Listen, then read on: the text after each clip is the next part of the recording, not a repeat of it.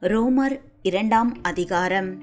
ஆகையால் மற்றவர்களை குற்றவாளியாக திருக்கிறவனே நீ யாரானாலும் சரி போக்கு சொல்ல உனக்கு இடமில்லை. நீ குற்றமாக தீர்க்கிறவைகள் எவைகளோ அவைகளை நீயே செய்கிறபடியால் நீ மற்றவர்களைக் குறித்து சொல்லுகிற தீர்ப்பினாலே உன்னை தானே குற்றவாளியாக தீர்க்கிறாய். இப்படிப்பட்டவைகளை செய்கிறவர்களுக்கு தேவனுடைய நியாயத்தீர்ப்பு சத்தியத்தின்படியே இருக்கிறதென்று அறிந்திருக்கிறோம்.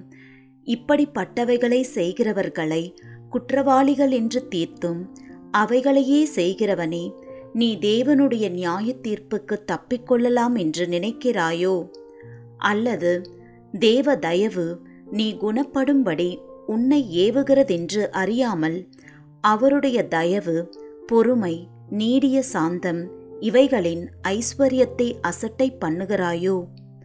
உன் மனக்கடினத்திற்கும் குணப்படாத இருதயத்திற்கும் ஏற்றபடி தேவனுடைய நீதியுள்ள தீர்ப்பு வெளிப்படும் கோபாக்கினை நாளிலே உனக்காக கோபாக்கினையை குவித்து கொள்ளுகிறாயோ?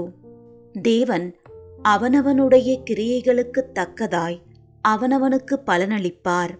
சோர்ந்து போகாமல் நற்கிரியைகளை செய்து மகிமையையும் கனத்தையும் அழியாமையையும் தேடுகிறவர்களுக்கு நித்திய ஜீவனை அளிப்பார்.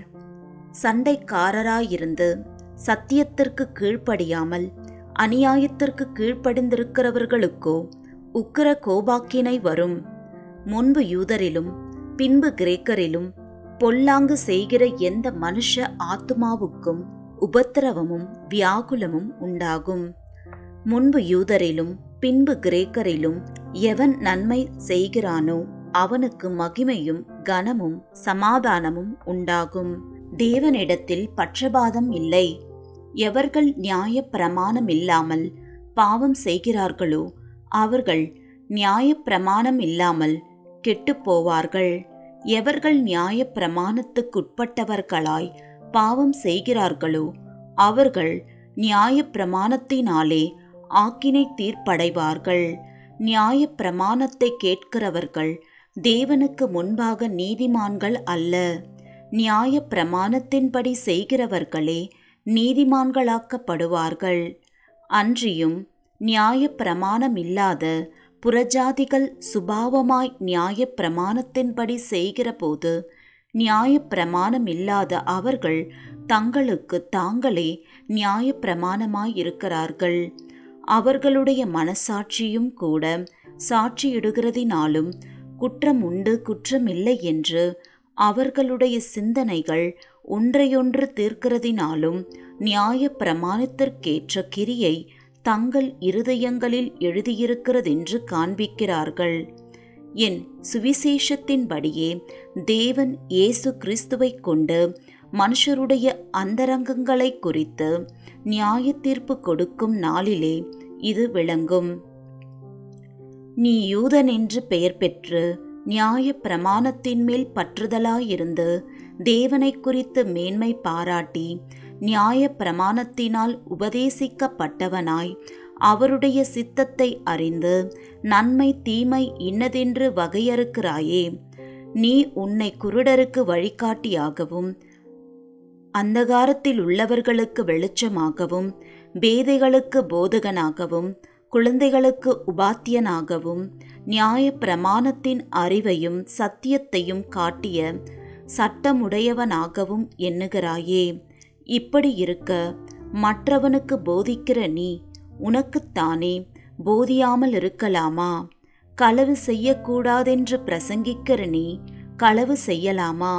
விபச்சாரம் செய்யக்கூடாதென்று சொல்லுகிற நீ விபச்சாரம் செய்யலாமா? விக்கிரகங்களை அருவருக்கிற நீ கோவில்களை கொள்ளையிடலாமா? நியாய பிரமாணத்தை குறித்து மேன்மை பாராட்டுகிற நீ நியாய பிரமாணத்தை மீறி நடந்து தேவனை கனவீனம் பண்ணலாமா? எழுதியிருக்கிறபடி தேவனுடைய நாமம் புறஜாதிகளுக்குள்ளே உங்கள் மூலமாய் தூஷிக்கப்படுகிறதே. நீ நியாய பிரமாணத்தை கைக்கொண்டு நடந்தால் விருத்த சேதனம் பிரயோஜனம் உள்ளதுதான். நீ நியாய பிரமாணத்தை மீறி நடந்தால் உன் விருத்த சேதனம் விருத்த சேதனம் இல்லாமையாயிற்றே. மேலும் விருத்த சேதனம் இல்லாதவன் நியாய பிரமாணத்துக்கேற்ற நீதிகளை கைக்கொண்டால் அவனுடைய விருத்த சேதனம் இல்லாமை விருத்த சேதனம் என்றெண்ணப்படும் அல்லவா சுபாவத்தின்படி விருத்த சேதனம் இல்லாதவனாயிருந்தும் நியாய பிரமாணத்தை நிறைவேற்றுகிறவனாயிருந்தால் அவன் வேத எழுத்தும் விருத்த சேதனமும் உள்ளவனாயிருந்தும் நியாய பிரமாணத்தை மீறுகிற உன்னை குற்றப்படுத்துவான் அல்லவா? ஆதலால் புறம்பாக யூதனானவன் யூதன் அல்ல. புறம்பாக மாம்சத்தில் செய்யப்படும் விருத்த சேதனமும் விருத்த சேதனம் அல்ல. உள்ளத்திலே யூதனானவனே யூதன் எழுத்தின்படி உண்டாகாமல் ஆவியின்படி இருதயத்தில் உண்டாகும் விருத்த சேதனமே விருத்த சேதனம்.